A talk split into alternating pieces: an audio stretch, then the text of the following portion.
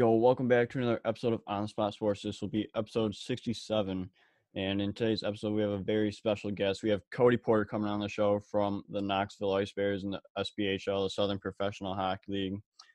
Cody's played in the Western Hockey League, the, the Federal Hockey League, the SPHL, and he's spent time in the coast with Flor- with the Florida Everblades.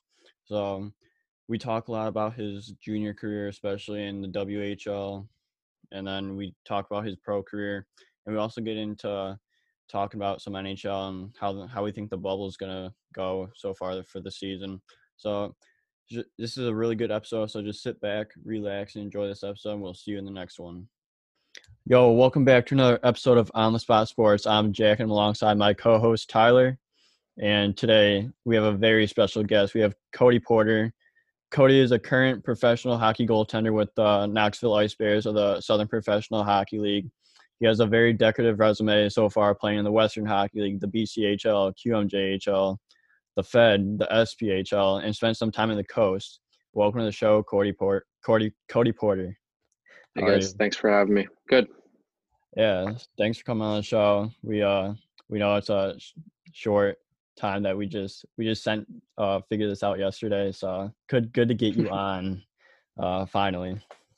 Yeah, no, thanks for having me. Yeah, so uh, you've been in quarantine recently because you came back from the states into Canada. Yep. So like, how's uh quarantine going for you? Uh, it's been good. It's been uh, it's been pretty chill. I uh, I was down in the states for about uh, a month and a half training down there, um, which was awesome. i am sure we can get more into that a little bit later. But uh, yeah, it's uh, it's been good. The quarantine process. I mean, for those that don't know, when you go to the U.S., you come back to Canada, you got to uh, you got to stay home for 14 days. So um, I know a lot of people have been like, "Oh, that sucks. Like you've got to, you know, can't go out or can't train." But I kind of like it. Like the break's been kind of nice, just because you grind so hard and train so hard, and uh, just to be able to kind of relax, and especially with hockey on now, and like I'm a big baseball fan too, so I've just been watching the games, and you know, you still do some stuff, you still stretch and and stay loose, but uh, it's been nice to just rest the body a bit. Yeah, for sure. Have you just been doing off ice stuff, or was is it just mainly stretching? Uh, in in the quarantine period. Yeah. Yeah, it's it's just been stretching. Uh, we went really hard with strength training uh, for about a month and a half leading up to the quarantine. So um, yeah, it's just been stretching, which has felt great because uh, like I was feeling it. I was really sore by the end of uh, my trip down there. It's sore in a good way, but um, I was getting ramped up, and then with the news now that training camps probably aren't going to open until December, we've got uh, got a lot of time to uh, make improvements.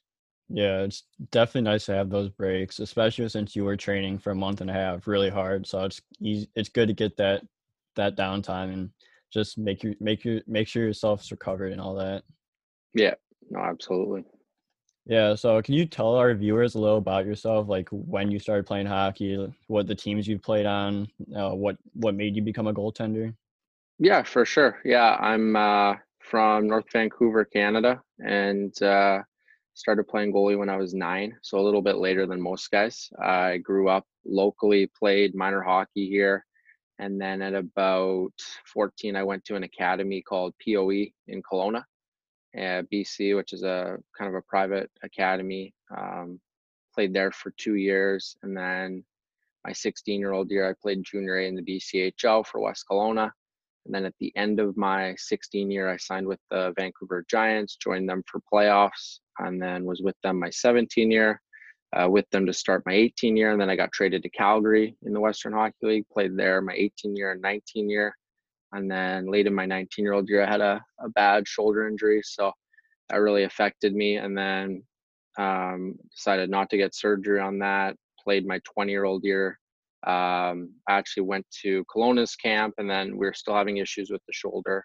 So I ended up getting, because as a 20 year old, you can get like traded between leagues. So I ended up going to St. John in the uh, Q and went out there, played well, but my shoulder was still pretty, uh, pretty bad. So they were like, hey, like, you know, we probably think it's best if you get surgery just for your long term, you know, if you want to play at a high level, like you're going to need to get surgery on it. So I ended up getting surgery on it, and that process was a bit of a waiting period. Ended up playing in a few different junior A leagues just in the meantime, kind of as a rehab assignment. But uh, by that point, I, I wasn't. Uh, I was probably playing at about like 30%, so it was tough. But uh, got the surgery.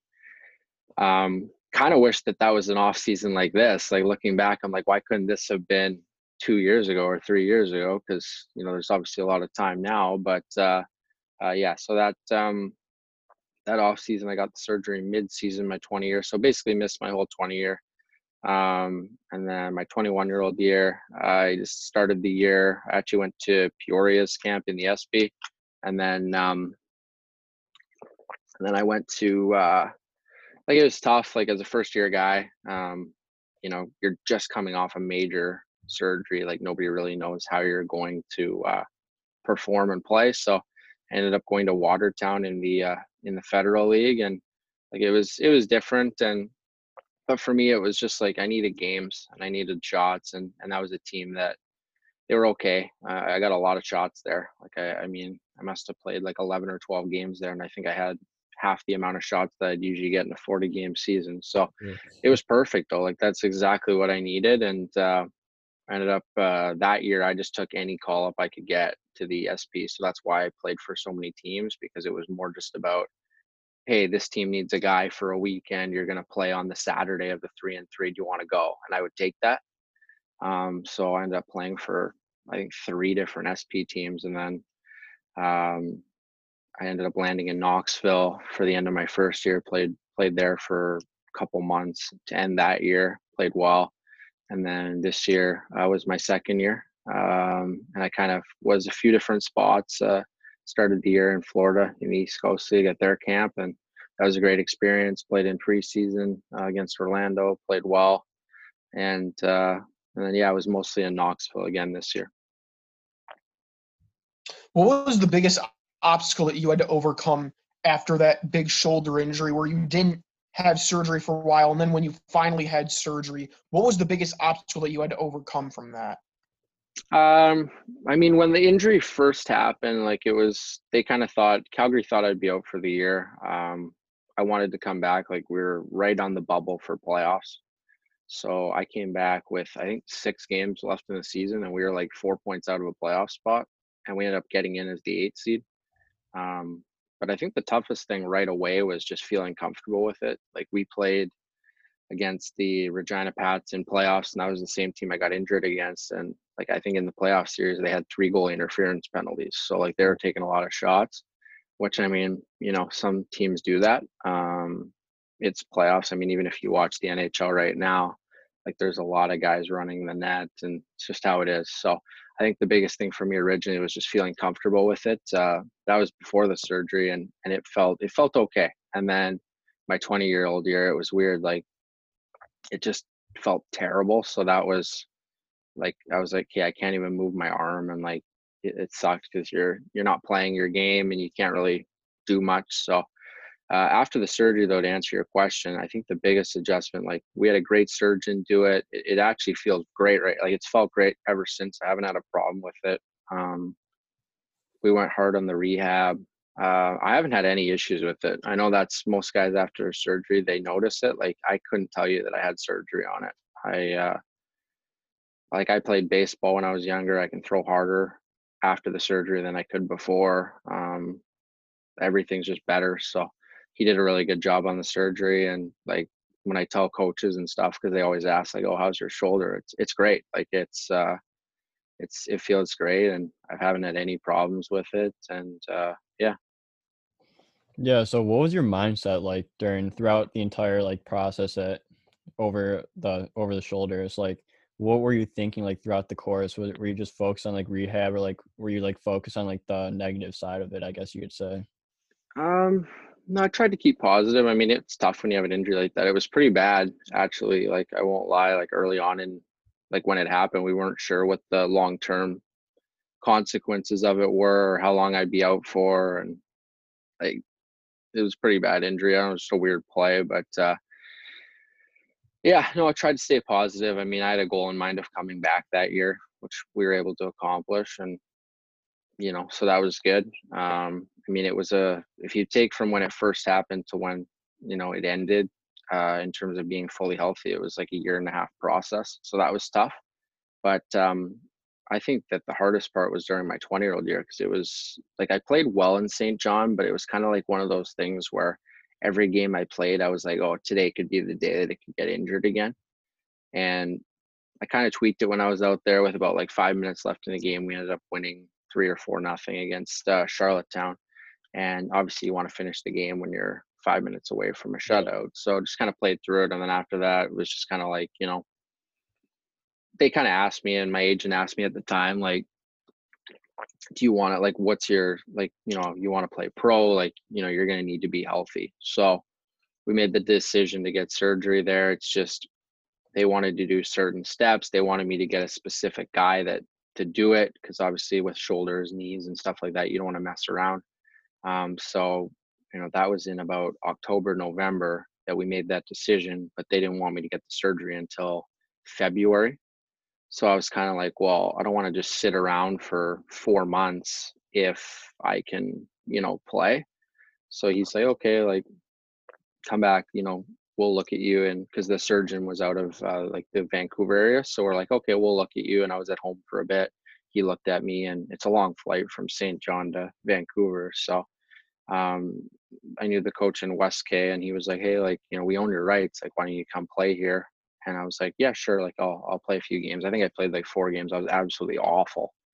Like just didn't feel comfortable at all. And I think part of it was when we came back, like I had a few physio people look at it and they were kind of manipulating it a lot. And for that like 10 day period in West K, I could like literally going high blocker, I could only go up to here. So, you know, when you're thinking about that the whole time, you you notice it and it was tough because like it's frustrating when you know you've spent the last four years in major junior and then you're going down and you know it's a rehab assignment so you have to uh, you know you have to uh, take it with the right approach but at the same time like it's not fun when you're giving up six goals in a game and you're like okay if i was healthy this would be a two or three goal game.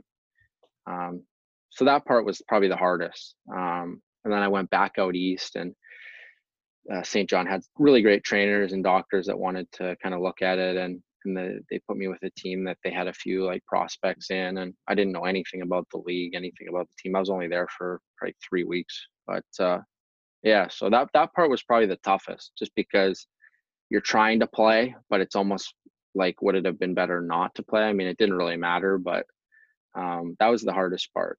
Uh, it's tough though when you come back because teams are like okay well you did all this stuff when you were younger like we want to see that and then you got to get teams to trust you again. So for me my first year pro was just all about reestablishing myself. This year was kind of a weird year in that i bounced around a bit but uh, i really feel going into next year it's you know from everything i've talked with and uh, people that have talked to me coaches uh, you know whatever like this is a huge huge off season for me and, and i expect to have a really big year this year. And so far like i said before training's been going great and probably fastest I've ever been and in really good shape right now. So, um, you know, we'll make the steps to be in absolute best condition come December. Yeah, I'm really looking forward to seeing what you're to do next for this season because, like you said, you've been putting in the work and just from like your Instagram videos, it seems like you got you're really like feeling good about yourself and hopefully and hopefully it translates over to the game time come when the whenever the season starts. Yeah, no, it's been it's been a good off season. It's been weird. I grew about a third of an inch this summer, so I don't know how, but taller now than I was at the end of last year, and I look bigger on the ice. Like I've filled out a bit, um, single digit body fat right now, but like I just look wide on the ice, and I'm moving fast. And um, the one focus for us is that we've been working on is just quality of movement. Um, you know, that's the biggest thing. Like I've got really long legs, so you know how can we use that to you know my advantage and whatnot and, and we've really broken down the the quality of movement aspect of it and and all that stuff and like my butterfly is wider than it was last season and i just have a lot more control in my hips now so there's a lot of areas in my game that i'm like okay i, I can see that i've made big changes and big strides in it and uh, i started feeling it right before the pause last year like when i was in knoxville i think my last six games i was you know four one and one or or five and two or something like that, and um, I felt great and was playing really well, playing consistent. I think I had six six or seven games in a row, or it was two or less goals. Like I was feeling good, and then we had the bye. We had our bye week, and then we came back and we were getting ready for a game, and then we got canceled. So uh, that was tough, but you know it was it was good to be you know taking the steps that uh, you want to be taking late in the season, and it would have been a good playoff run. But unfortunately, you know, like everybody else except for the NHL, that didn't get to happen. So yeah, but for next year, it's it's going to be good. I'm I'm excited for it. I'm expecting a big year, and with uh, the coaches that I've talked to, um, you know, we've got pretty high expectations, so it'll be good. Yeah. So, how was your team last year in Knoxville, and like what place did you guys end up be finishing? Yeah, the, before the pause. Team was good. Uh, we had a lot of skill. Um, we played a really offensive game, but it worked a lot because like it was a team that it was kind of a weird. It was a weird year because I was there after Florida for camp, and then you know they were kind of like, oh well, you know, we want to go with the same guys, and so they ended up almost getting like a loan to Quad City. I, I played like 10 minutes. It was really weird. I went there and played like 10 minutes of a period and faced a five minute major and that's it. So that's all I got out there. And then it was just a weird start to the year. I mean, that's the one thing I've found about SP teams is a lot of them don't like guys that are going to take call ups to the coast. Not every coach is like that, but some coaches are like that. And like I was just honest. Like at the start of the year, I had a really good camp in Florida. Like I played in preseason, didn't give up a goal. Um, was feeling really good. Came into Knoxville, had a good preseason there too. Um, seemed like my whole season was preseason. I think I played like five games in the preseason between two leagues. But um, yeah, felt really good. And and he asked me, the coach asked me, he's like, Hey, like, you know, if you got a call up early in the season, would you take it? And I was like, Yeah. And he's like, Oh, okay. And then two days later, he's like, "Yeah, so I'm gonna go with the other guys uh, to start the year." I was like, "Oh, like okay." And then you know there was some rumblings that another like an East Coast League team wanted to bring me up like right away, but they got to go through coaches to do it. So that's another thing people don't realize is a team can want to call you up, but if your coach doesn't want you to go, they don't have to return the call. So it's a weird kind of game like that, but um, yeah, it was a weird start to the year. Um, ended up going to Quad City, like I said, for literally 10 minutes of a game, and then went home for three days, and then went to Macon for four games, and that was that was tough. I was I had some stuff, some family stuff going on, so was dealing with that and trying to you know play hockey at the same time it's not easy. That team was I think last place at that point in the season, and then ended up going back to Knoxville where I spent most of the year. So it's kind of like a you know go go go to a few different teams, then come back. But uh, yeah, Knoxville was good. It was a good team. Um, I like the guys. I mean, that's the biggest thing. Like, really was friends with a lot of guys on the team and have a lot of respect for guys there. And uh, it's a great city. Like, I don't know if you guys have ever been there, but it's a, mm-hmm. it's a pretty fun place. Yeah. So right where the university is. Yeah, that's definitely on my books to come up to because it, it does seem like a fun, uh, nice place to be. So I'll definitely have to come up and uh, see the city. Yeah, it's a cool spot. They're in Nashville. They're both uh, yeah. both pretty sweet. Yeah, so uh, it it was interesting hearing that like you played like ten minutes of that one game, and then like that the coaches don't really don't have to pick up the call if they they want to call you up. So yeah, I mean most yeah most most coaches are pretty good about it, but you'll get the odd guy that like at the end of the day they're trying to move up too, right? So the coaches yeah. want to, you know, the coaches want to move up as well and the only way they're going to move up is if they win so they don't want guys just leaving so it's it's kind of one of those happy medium things like um, but again some teams are better for that than others and uh, you know there it's they don't really like guys getting called up so that's that's one thing about there so there's a couple other teams like that in the league too but yeah uh, yeah. yeah so you said you're up in the up in the with the Ever Everblades during yep. the during the camp for the East Coast. So like, how was how's camp over there and like your experience in the East Coast over there? It was good. Um, they have a they're a Nashville system, so they had a pretty stacked team last year. I went in and had a really good camp. Um, unfortunately, a week before training camp, Milwaukee signed another guy.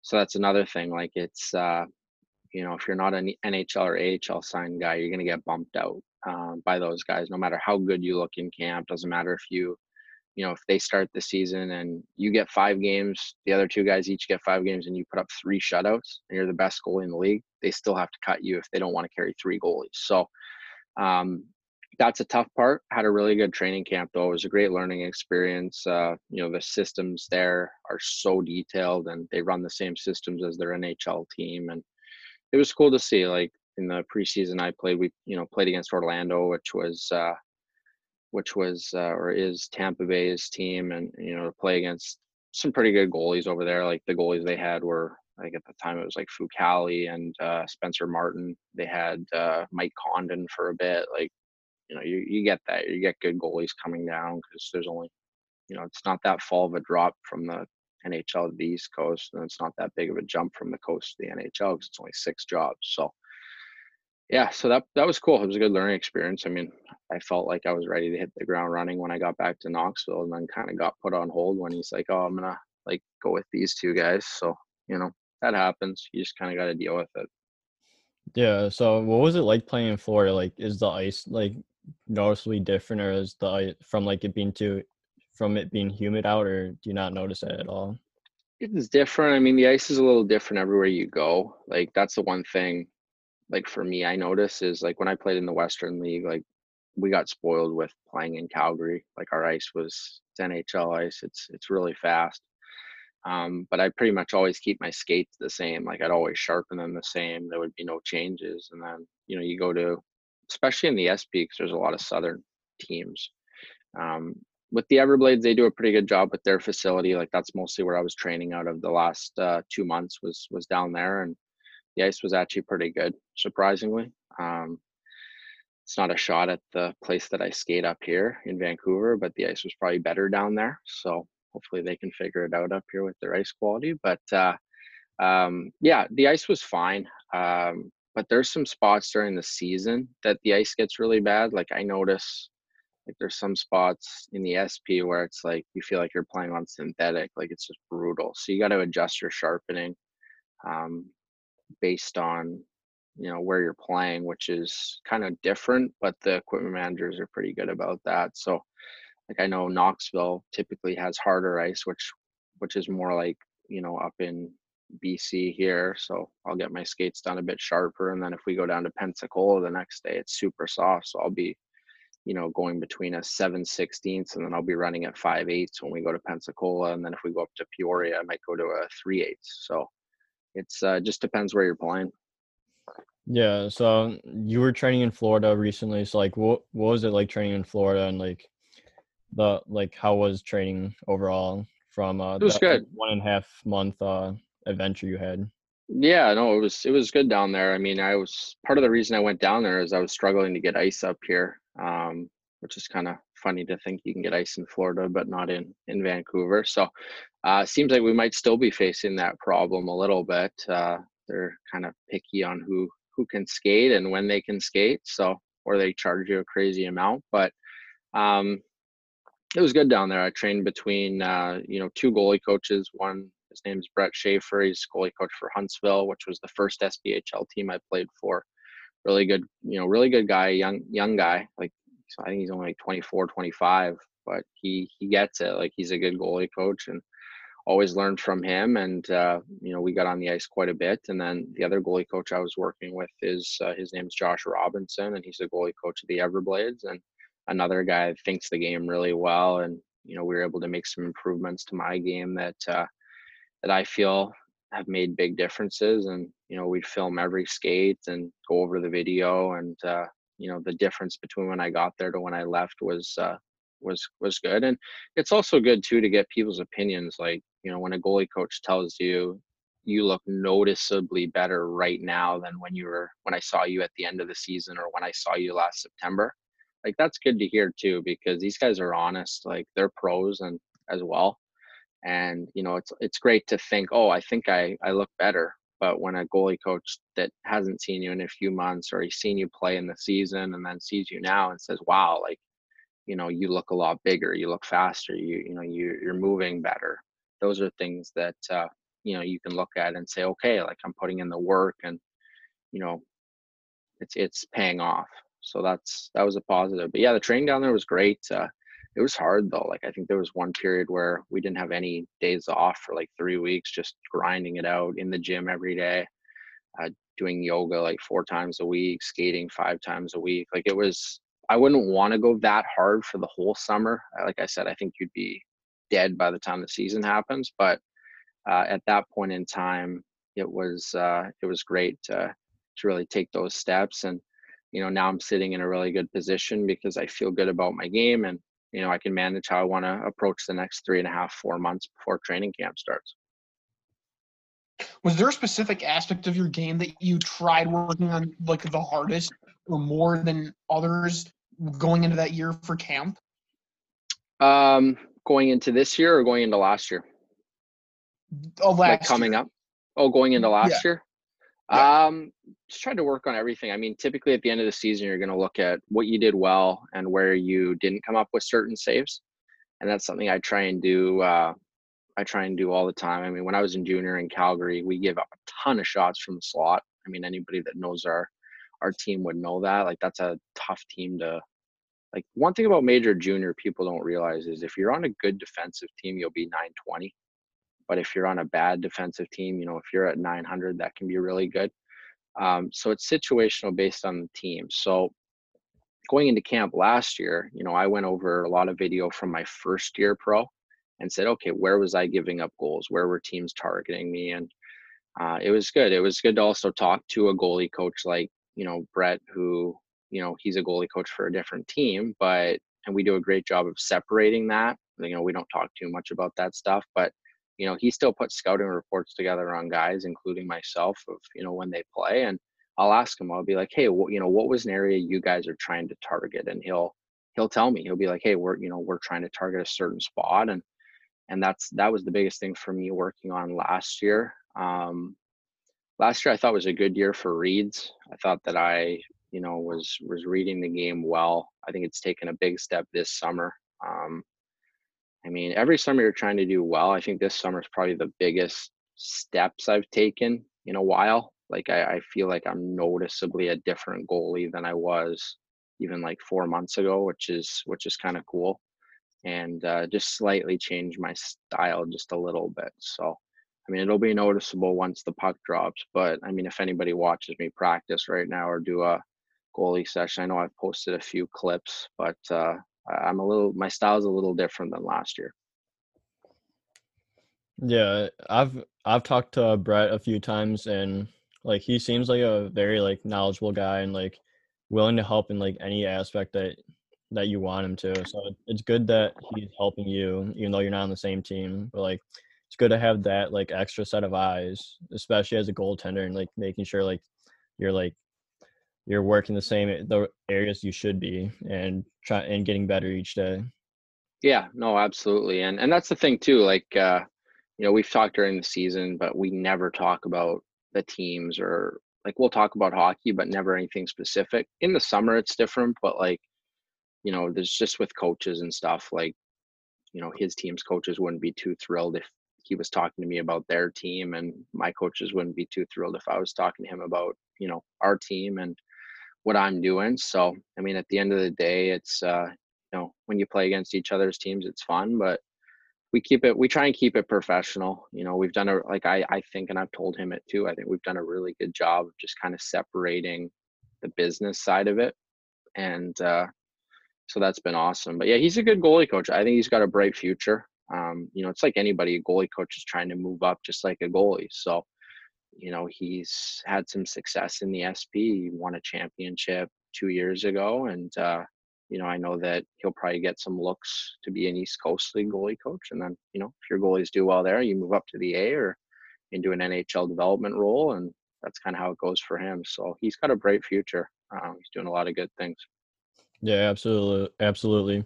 So, uh, 2018, 2019, you began your professional career. So, like, what was it like signing your first pro deal? Like, how'd that deal come around? And, like, what was, or, and did you just look around for, like, that opportunity, like, to play games? Or, like, what was that situation like? Yeah, it was a it was a kind of a weird situation. It came together pretty late, um, just because I didn't get the green light to uh, to get cleared. Like you have to be medically cleared after a surgery, and I didn't get that until like two weeks before camp. So I actually missed out on an opportunity to go to an East Coast League camp my first year, which would have been a great opportunity. I don't know if I would have made the team just because, like I said, you know, you got to get teams to trust you. But I had a team be like, hey, you know, we want to sign you, but I hadn't been cleared at that point, and medically they can't sign you if you're not deemed healthy. Like it's, it's considered being injured. So um, I ended up like last minute going to Peoria's camp, and we didn't really know what to expect. It was just kind of like go to camp, see what happens, and like they're a really good team. Um, like they're they're a team in the SP, but they could probably beat teams in the coast. Like they're they're that good. They get good players. They get guys that have played, you know, multiple years in the American League that decide, you know what, I got a house in Peoria. I'm going to play for them, and and they're they're pretty good. And they got a good coach and good systems. And I didn't end up making the team. I had a pretty good camp, but uh, at that point, it was just where can I go and get the most games? And um, you know, I had a, a guy who who used to be a scout um, used to be an NHL scout that was like, Hey, I got a buddy that coaches a team in the federal league. And he's like, you know, he's like, it's, you need games. Like, he's like, you, you know, you need to prove yourself. You're not in a position where you can just wait for another SP team to pick you up. It's, uh, you know, it's, um, you're to need to go get, go play games and go get shots. And I was like, all right, sounds good. Let's go get shots. Now, when I went there, I wasn't expecting to get 50 shots a game. I mean, when he said go get shots, I wasn't you know, I think my first game I had like 48 shots and, you know, it just kept going up from there. So, uh, but it was great, you know, another good group of guys. And, you know, it's, it's, it's interesting. Like you get, especially in the federal league, it's interesting. You get three kinds of players. You get guys that are kind of young guys that are just trying to figure it out. And you get guys that really want to get called up and they want to get to the, you know, the higher levels. And, and then you get guys that are you know they're they're getting paid pretty well to be there they're veteran guys and they're just content but they're probably could be playing at least a, a level or two higher than they are um, but yeah getting games was huge. I mean that was that was the biggest thing you know you got to play games. If you haven't played a game in a year you got to play games. So that was the that was the start. Yeah so how what was it like facing so many shots in a, in a game especially when you're playing in watertown? Like like what was it like? And like how, what was your mindset overall?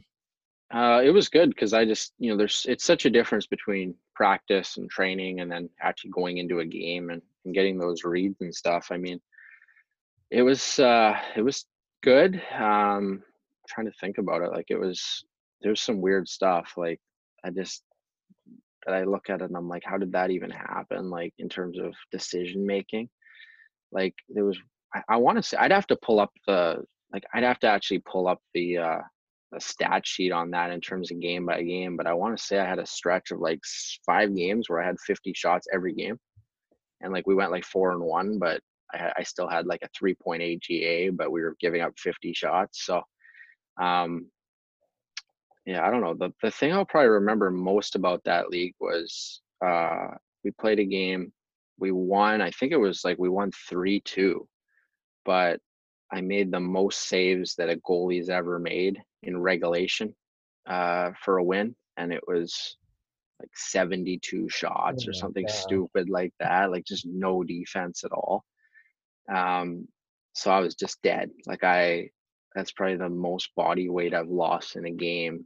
Uh, we were on the road. It was a hot building. Um, it was a game up in Michigan, and yeah, they had 70 something shots, and I was just like, and I didn't know that was like a record. Like I don't care. Like I was just like, oh, okay, like whatever. But I was like, it just kind of kept adding up. Like they were at 22 in the first period, and then by the half, you know, halfway through the game at the TV timeout, they were, I want to say like 38, and I'm like, Jesus, it's gonna be a busy night. And I thought, oh well, it'll just kind of slow down, and it didn't. So then they came out hard again in the third, and um, yeah, I was pretty gassed that uh, that game. And then the weirdest part was uh, I got up the next morning, and you know I'm assuming I'm not going to play, even though we won. But the coach had a superstition that like if you win, you play again. And then he's like, "Yeah, you're to play again." I'm like, I'm like, I'm like, all right. And then in, in my head, I'm like, what, what's this guy talking about? I just had 72 shots.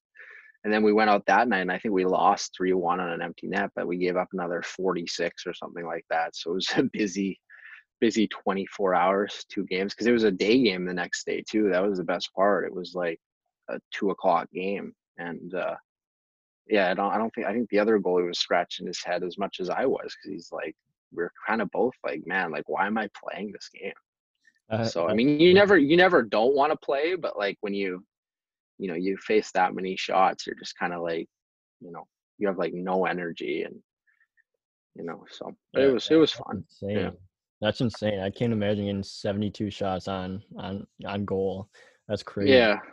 Yeah yeah yeah so what was it like living in the city of watertown like being like close to new york and how overall like how was it living there uh the apartments were actually really nice it's probably out of any well, that's not true. Huntsville, Huntsville had the nicest apartment. It was the biggest apartments. Like it was like a house here.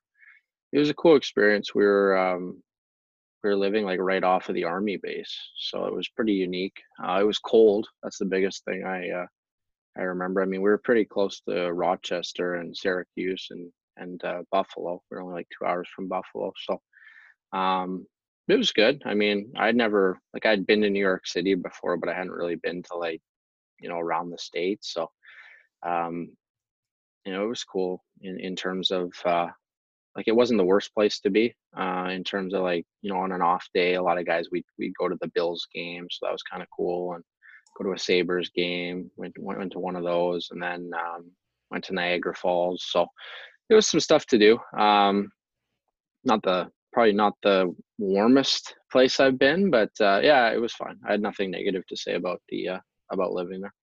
Yeah, that, that's good to hear because I, was, I was actually talking to Watertown earlier this year, and uh, with all this unknown, it's, yeah, it's hard to see where it, where it's going because I have no idea what's going to happen with the, with the season and all that. So it's definitely going to be an interesting time. Yeah, no, for sure. Yeah, so uh, then you got moved after you played in Watertown. You went to you went to the SP right in Huntsville, right? Yeah, yeah. So, I was like, in Huntsville for a week it was good. I, uh, you know, again, like I, you know, when I got the call up opportunity, uh, the coach at the time that was in Watertown, he's not there anymore. He was really kind of against me going. He's like, hey, like it's a short, you know, it's a short call up. Like, you know, why don't you just stay here? You're playing a lot. And for me at that point, it was like, you know what, I want to, you know, I've played 13 games here. My numbers are good.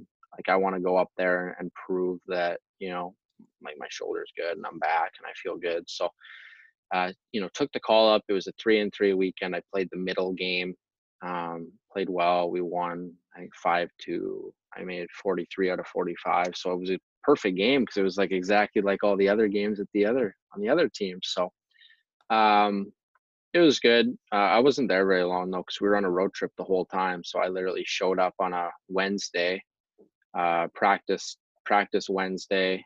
Was at the apartment Wednesday night. Practice Thursday and then right after practice we drove up to uh, illinois and then we were there you know thursday night friday saturday sunday monday was an off day and then tuesday i was out of there so um, it was good. I mean i turned that game into a trade opportunity when their guy came back from the east coast league and ended up going to fayetteville where i was for felt like i was there forever. I was there for like a month and a half two months and i played one game so they carried three guys for a while and uh, um, that went it was good. I mean would have been nice to play a bit more but it was fine and then after that i i actually went back to florida for like two weeks just to chill like i, I trained down there um, not not for any team or anything and then um, and then i went to elmira for again it was like a week like i played like three games but it was only like a weekend uh, in the federal league again uh, just to get some some games, and then right away got called back up to uh, to Knoxville, and then I finished my first year pro there. Yeah. So, what was it hard getting moved around a lot? Because you you've played in a lot of different cities. Like, is it hard yeah. hard like on to get used to, or like are you used to it by this point?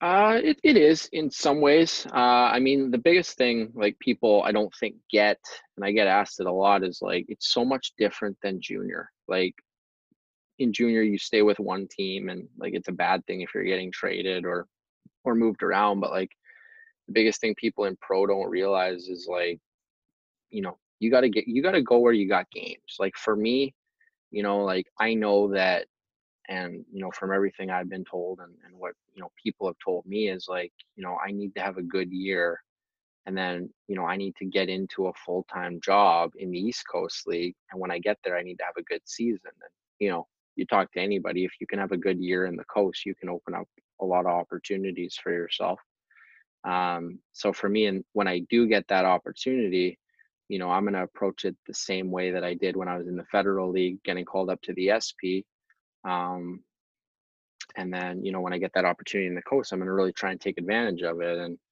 uh, moving around's tough. It's tough in terms of like you do get used to it but it's tough in terms of like you know you're dealing with so many different structured teams and so many different defense and it's nice to know who you're playing with too like you know you you get to be friends with guys on the team and then you move around so um this year will be a little different um like i've said I, I think we said before we were on the on the air here that like i have signed with a team for this season um it's going to be a great opportunity i'm going to get an opportunity to go in there and really be the guy which is what I need. Uh, and I need to have a good start to the season. And then, you know, if there's a good call up opportunity, maybe we look into it, but we'll see how it goes. Uh, at this point, I don't know if they want me sharing uh, that I signed with them. They're, they've kind of kept things pretty quiet, but uh, yeah, so I can say I won't be back in. Uh, I wanted to go back, but we just couldn't agree to terms. Uh, I won't be back in Knoxville this year. So, yeah. Yeah, so in your first year pro, like you faced a lot of up and ups and downs. Like, how do you like overcome like your downs and like were some of the ups that you guys had throughout your uh your first year pro?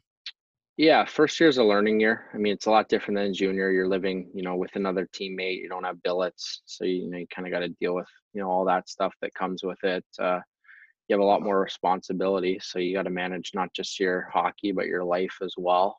Um, you don't have anyone there, you know, cooking your meals and stuff or, you know, doing anything like that. So I, I think there was more adjusting off the ice than on the ice. I thought the second year was a lot easier in terms of even though there was still a little bit more moving around and uh, was dealing with some stuff, like I said, early in the season. Um, I thought I just was kind of more more familiar with like, you know, everything. And I think in junior, there's a tendency to, you know, you just think like, you know you just really have to worry about hockey you don't have to worry about you know real life stuff in terms of you know paying certain bills and having to you know do that fun stuff so it's uh it was a bit of an adjustment but i, I didn't uh i didn't think i had too much trouble with it so yeah Yeah, so what was like the biggest transition period uh from juniors to playing pro? Like what was that transition like and were you like used to it? Did you get like through it easily or was it hard at first? um like well i mean i played a lot of, i spent a lot of time in major junior so in terms of like i said like living's a lot different um if i'm comparing it to the sp it's, it's really interesting like uh, people ask all the time like you know what's the what's the you know jump like or what's the difference like and it's there's differences for a goalie for sure i mean in terms of the speed of the game from the whl to the SP, I don't I don't think it's much different, but in the SP, everyone shoots.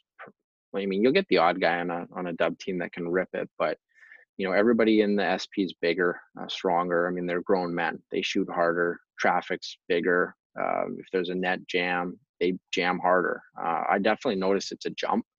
Uh, partial just because of age. I mean, it's no different than you get the you know Canadian World Junior team will lose to a CIS team just because you know they're old.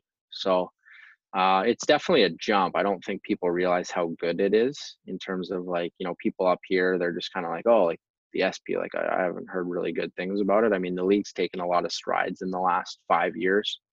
Uh, but there's a lot of good hockey players out there and there's only so many jobs. And when it comes to goaltending, it's even harder because, you know, there's only 10 teams, there's only 20 jobs and, you know, guys don't age out. That's the thing people don't realize too. Like you're in junior, you get five years you know, and then you know you age out. Um, in pro, if a guy wants to play for ten years with the same team and he doesn't want to move up, he can stay there. You know, the coach likes him. They're not changing it up. So you know, and when you're trying to look for a team where you're going to be the guy and you're going to play, because that's what you need to do and play well to move up. You know, there's only so many jobs, so and there's always someone coming to try and take your job. So you gotta always be playing well, and you know, there's no real period where you can kind of take your foot off the gas. Yeah, that's also where like opportunity comes because you want to play games, but you have to play good and like yeah, and like you like you said, you moved around a lot, but like you're looking for like opportunities to play. So like you you want to play, so it's like you're getting games and like that's mm. further developing your your career. No, for sure. Yeah, so going back to when you played in the Western Hockey League, you played for the Vancouver Giants your first year of of uh, playing in the yep. in the WHL. So like, what was how how was it playing in Vancouver, especially since it's near your hometown, and like yeah, what was the overall experience with it? It was awesome. I mean, uh, we didn't live at home. Like I lived out in uh, about 45 minutes from where I'm from, so we were billeted and stuff like that. We had a training center out there. At that time, I didn't drive, so like I was uh, like 17, 16 slash 17, end of my 16 and then 17 so i wasn't uh, i wasn't driving yet and i mean it would have been probably better if i if i was because then i could just come home whenever i wanted but uh, it was great. I mean it was the team that i grew up cheering for um, you know ever since i was like before i even played hockey i always wanted to play for that team so when i got the opportunity to it was just kind of like hey like you know here's an opportunity to do something that you've always wanted to do and that's really rare to be able to do that because as you you know as you know like you don't really get to pick your team. I mean i wasn't a guy that was drafted in the western league um, but yeah i mean things just kind of came together. It was it was a good season. Our team wasn't very good um, we didn't make the playoffs but i played 40 games as a 17 year old which was which was good and um, learned a lot and it was a lot of fun. It was uh, it was cool. It was you know exactly like it was when i watched the team when i was younger and it was uh, it was really neat. Could you say that that was like your your number one like overall dream playing for that specific team you know moving up through the ranks for junior, yeah, I think uh, you know. I mean, obviously, you know, the goal always is to play in the NHL, and it, it still is. And I think there's you know a lot of steps that I need to take to get there, but you don't really look at it like that. You just look at it as, you know, I need to play well with the team that I'm on right now, and then you know when I get an opportunity to get called up, play well there, and then you see what happens. Uh, in terms of junior, yeah, it was it was great. I mean, um, for me, in terms of playing uh, long term, in in major junior. Like when I got traded to Calgary, that was a good thing. Um, but I'm happy I had the year uh, in Vancouver, year and a bit in Vancouver. Um, it was a lot of fun. Yeah. So you said before that question that you played 40 games for Vancouver. Yeah. When you were 17, so like, what was that? What was it like playing 40 games, and, and especially as a 17 year old? And you're. I only yeah, yeah. I only played. I only played like three out of the first 20 so that's the that's the thing people don't really realize i think i was 32 out of the last 45 wow. or something like that wow. so it was we changed coaches halfway through the year um, and i barely ever played with the first guy we started the year with three goalies and um, yeah i didn't play much the the first part of the year and then they fired the coach brought in a new guy and you know, coaches are funny. We got a coach by his name's Claude Noel. He was the Winnipeg Jets coach before they got their coach they have now, and um, yeah, he was a great guy. Um, but yeah, just kind of one of those things. Like I was playing really well when he showed up. Uh, like it was he showed up right at the start of December, and, and I kind of went on a run. I ended up getting goalie of the month that you know for December that year, and you know just kind of the timing worked out perfectly. Like I was you know winning games and and playing well and and you know a coach just shows up and you know he's going to go with the guy that you know initially he wants to go with and our team wasn't great but i felt like i was giving the team to a chance to win you know most nights and uh and yeah so i played a ton late in the season. I mean we had i mean our other my other goalie there was was great too and awesome goalie great guys so it was just kind of it was a weird situation in that like it was kind of you know, going in like he was a top end draft pick for them, played his 16 year as their starter, was a 17 year old starter, and then that was his 18 year old year, and and it just kind of was it was a weird fit,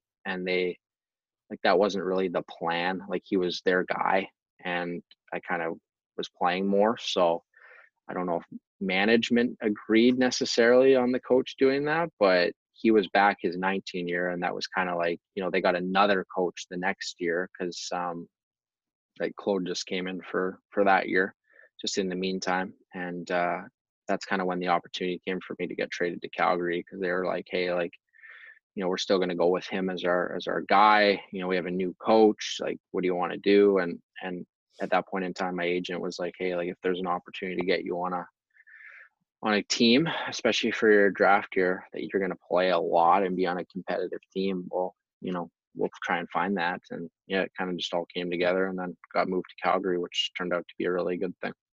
Yeah. So, how important was recovery for you? Because you played 32 of the last 38 games. That must have been yeah. really hard on you.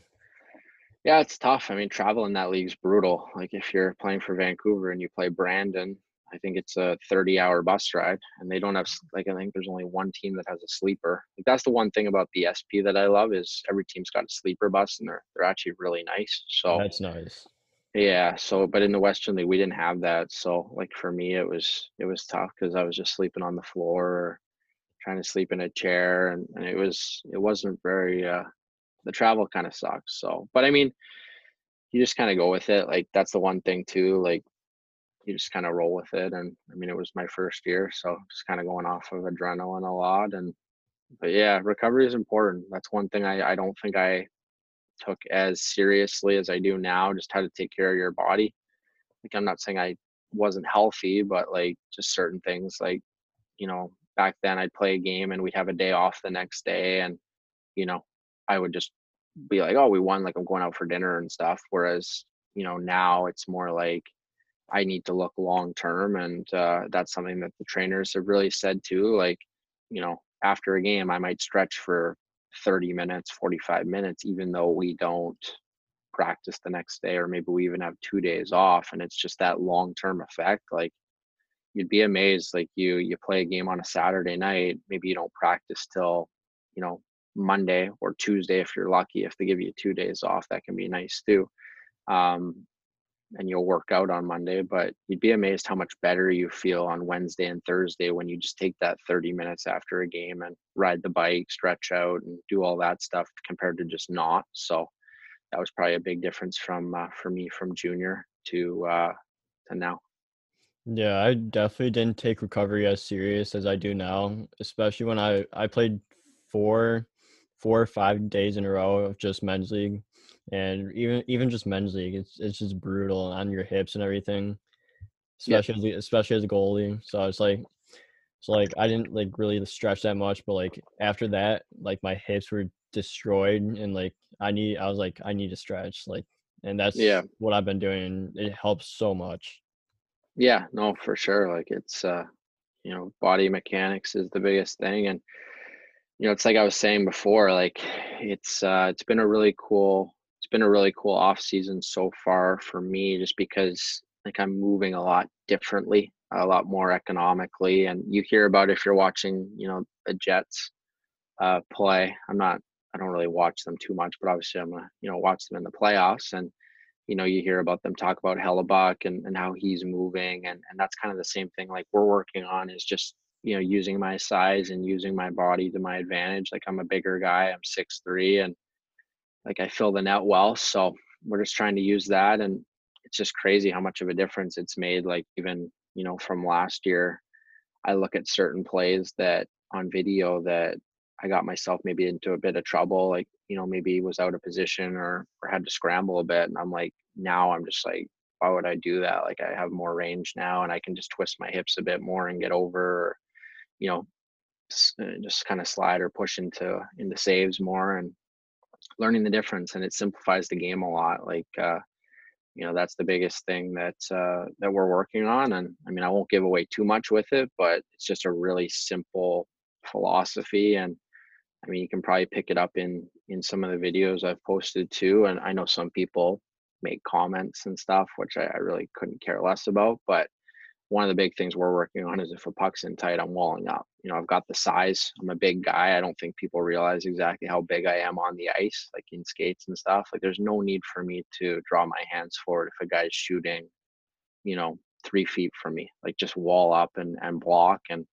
you know, with the body mechanics that we're using in the hips, typically if a puck hits you in the arms or or in the chest, it's going to fall right into your uh, into your pads, and you're going to be able to make an easy cover. And I just find that that is a lot more predictable for me, knowing where the puck's going to hit my body and where it's going to go than if I just come out with my hands in front and you know maybe it hits off your glove and falls down and they jam in the rebound and stuff and you know it might not look as exciting of a style but it's it's really effective in tight and then obviously if a guy is in a shooting spot and you can react i'm going to react. So there's a there's a bit of both there but i know some people have been saying like why is this guy just like walling up like what's he doing and it's just that's what we're working on and uh you know, I wouldn't do it necessarily if I was 5'11, six foot, but you know, I'm six five, six six on skates and I just, you know, even when I'm in the RVH, like I think there's like when I'm down in it and I can lift my hips up too and block more, but I think there's only probably three or four inches at net by my shoulder. So it's uh,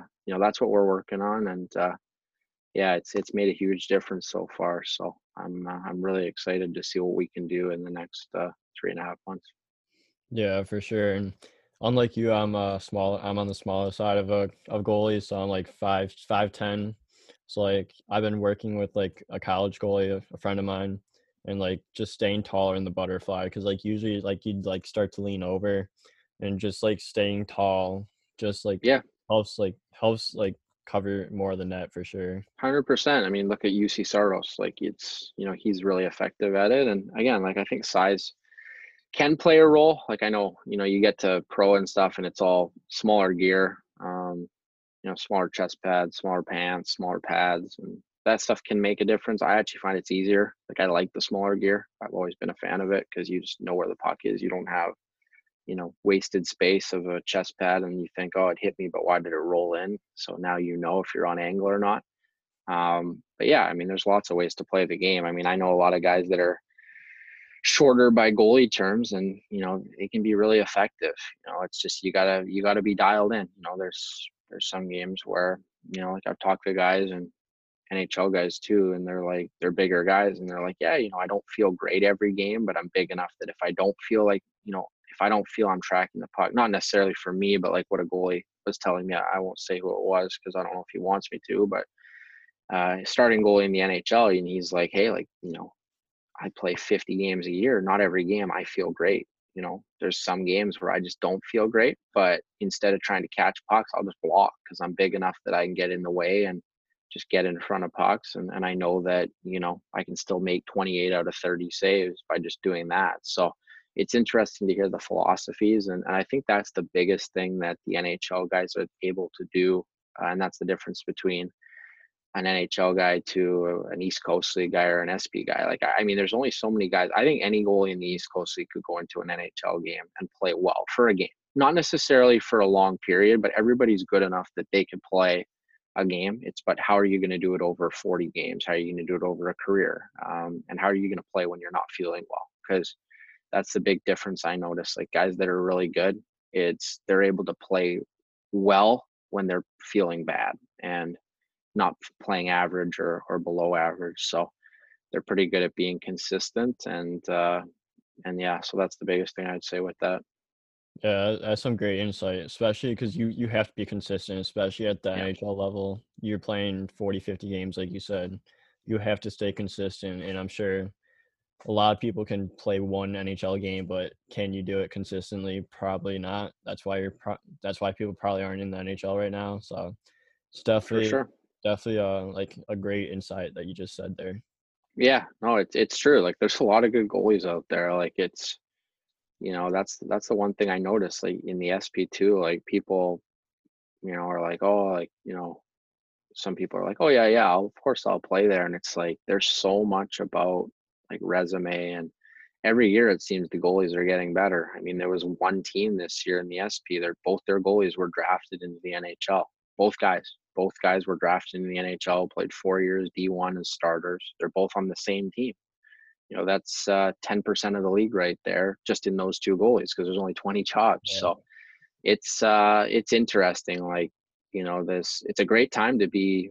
You know, it's a great time to uh, be a team at higher levels because there's so many guys to choose from. It's tough as a goalie. Now, when you get your opportunity, you got to make the most of it. Like, but um, you know, I think this is probably the best time where if you do go into the East Coast League and you play, you go on a run, you play 30 good games. You know, like I was just talking to a goalie the other day who you know got a contract out of that. Like, played in the Coast, wasn't drafted, and you know had a bunch of NHL teams talking to him because he proved he can play in the Coast and and that's something that uh, you know with NHL teams they look at and they say, okay, well, you know, would we rather draft a kid in the fifth or sixth round in junior, and we don't know how he's going to play in the pro game, or would we rather sign a free agent that's maybe 22, 23, 24, uh, even 25? Like it seems like goalies just keep getting older with that. Like it's already proven himself in the East Coast League. You know, we can sign this guy cheap.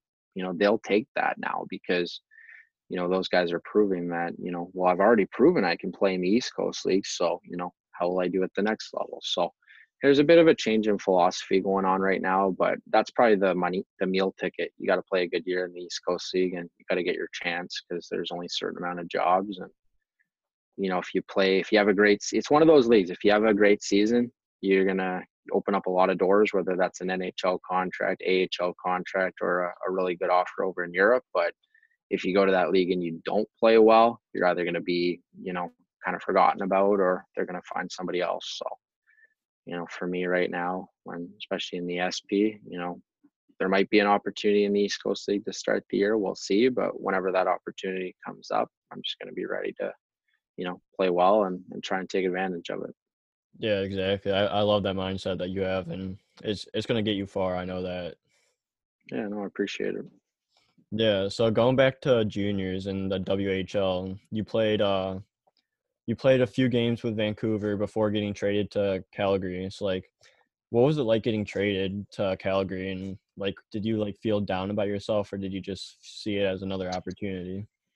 Yeah, I mean it was we started the year with three guys. They wanted to go three guys for a while. Um, like I said before, like they kind of they had their guy from the year before. They they wanted to be the guy still and uh it was good for me. I mean, you know, it's mixed emotions. Like I wanted to be the starter that year, the bona fide guy in Vancouver. And when we kind of figured that wasn't going to be the case, um, I mean, my agent at the time was kind of like, hey, put a list together of five teams and I'll call those five teams and we'll see what the interest was. And it was kind of funny how it works because the team that traded for me in Calgary, um, it wasn't a team I was expecting. Like it was one of those teams where I was like, wow, it really was surprising. Like I thought it was going to be someone else. Um, you kind of get rumblings and stuff. It turned out to be a pretty big trade. It was like a six player trade. So, uh, which was kind of cool. I got to go over there with two of my uh, teammates and, and that was neat. And it was weird. I showed up there and they had like four goalies. Like in Calgary, they had uh, I don't know who it was, but they had like four guys, and they told me right away they're like, "Hey, like we're gonna get this sorted out before the weekend." So then by the weekend, it was just me and uh, a 20 year old goalie, and ended up we like I played both games that weekend, which I thought was kind of weird. Like they have a 20 year old, why would I play both games? And then right after that, they ended up trading him or putting him on waivers or something, and um, so they were like, "Yeah, you're you're the guy. You're gonna play a lot," and uh, that was great. When I heard that, I was like, "All right, like."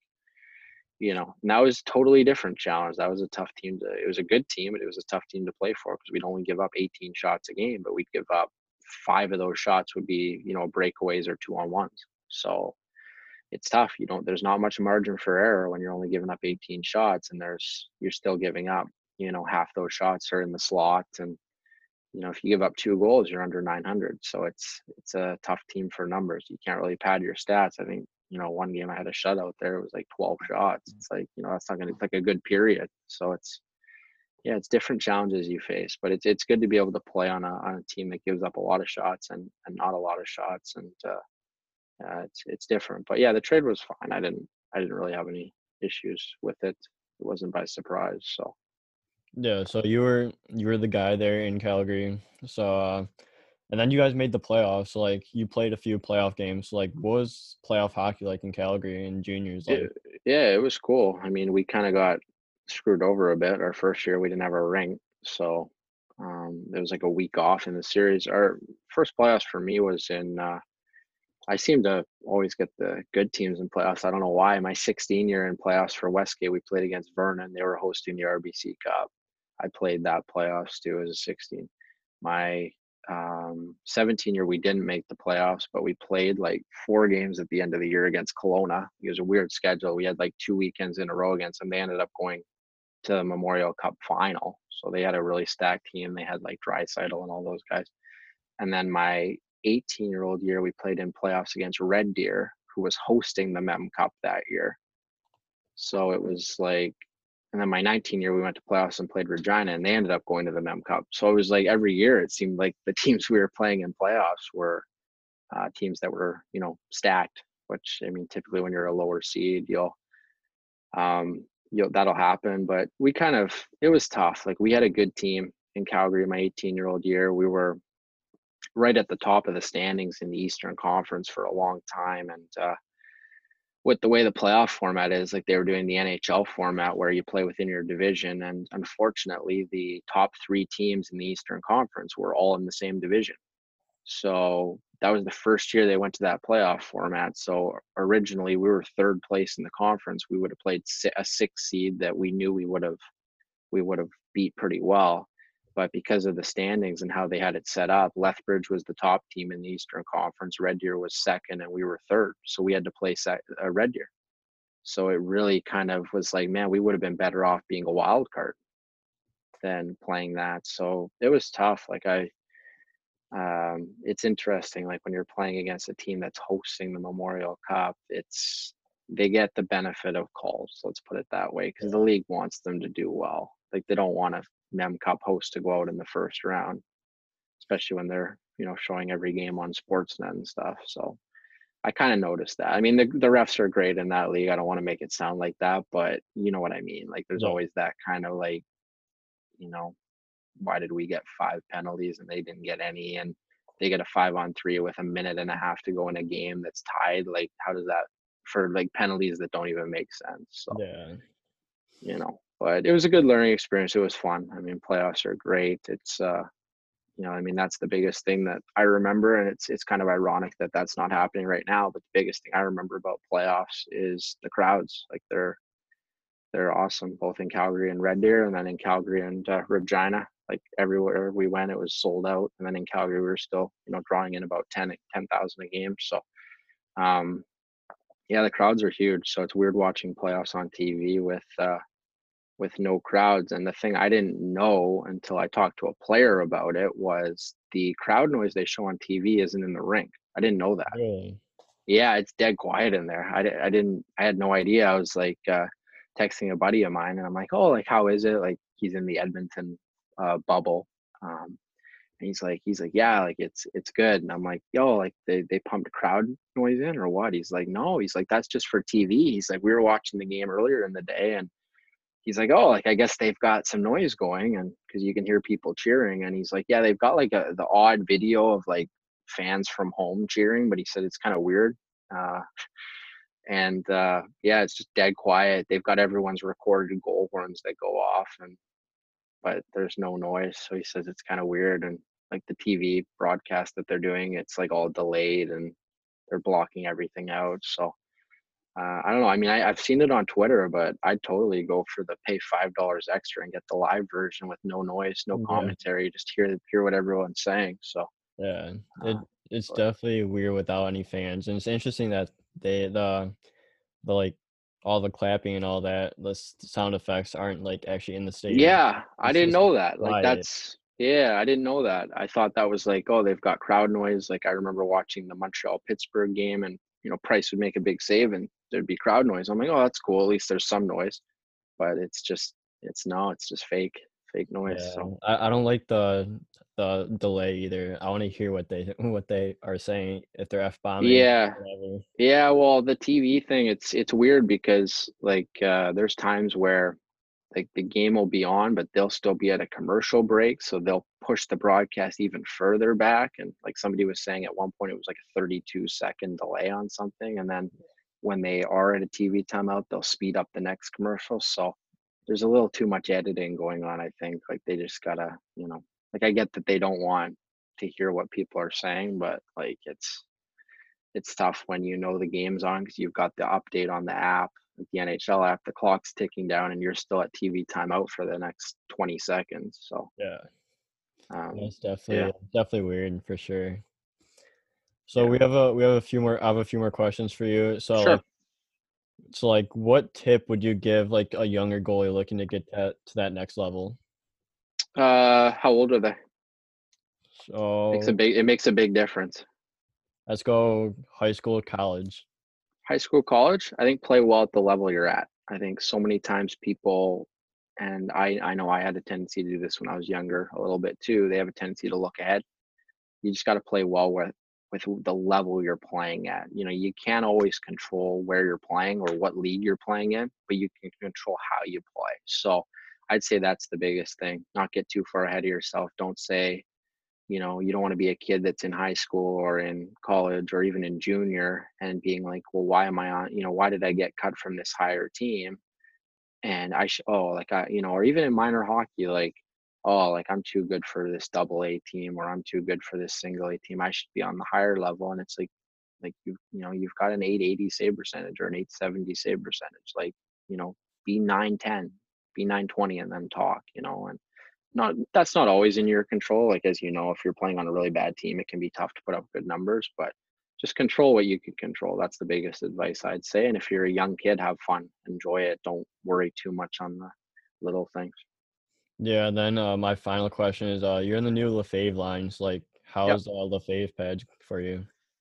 They're awesome. I mean, uh, I've uh, dealt with Pat directly, um, so I've kind of got to go through him, and we've built a pretty good relationship. And uh, I'm excited for for what they've got going. I mean, it's it's been kind of a teaser because I've kind of known for a long time the roster of goalies that are going to be in them for the playoffs, and then there's some other guys that aren't able to be in them for contract reasons and then i've seen the list of guys that have said they're going to want to be in them for next season and it's it's quite a bit and there's some you know pretty surprising names. I i heard about anderson pretty early on and i was like are you sure? Like they're like yeah like he's going to switch. He's like they're like don't say anything because like he's still under deal with bauer but Yeah. yeah so stuff like that was was kind of surprising and you know like i knew binnington was going to switch because he's got a good relationship with uh with the lefevre family as well and i think a lot of people don't realize like that lefevre made all the gear for pro guys and major junior guys for the last like 10 years so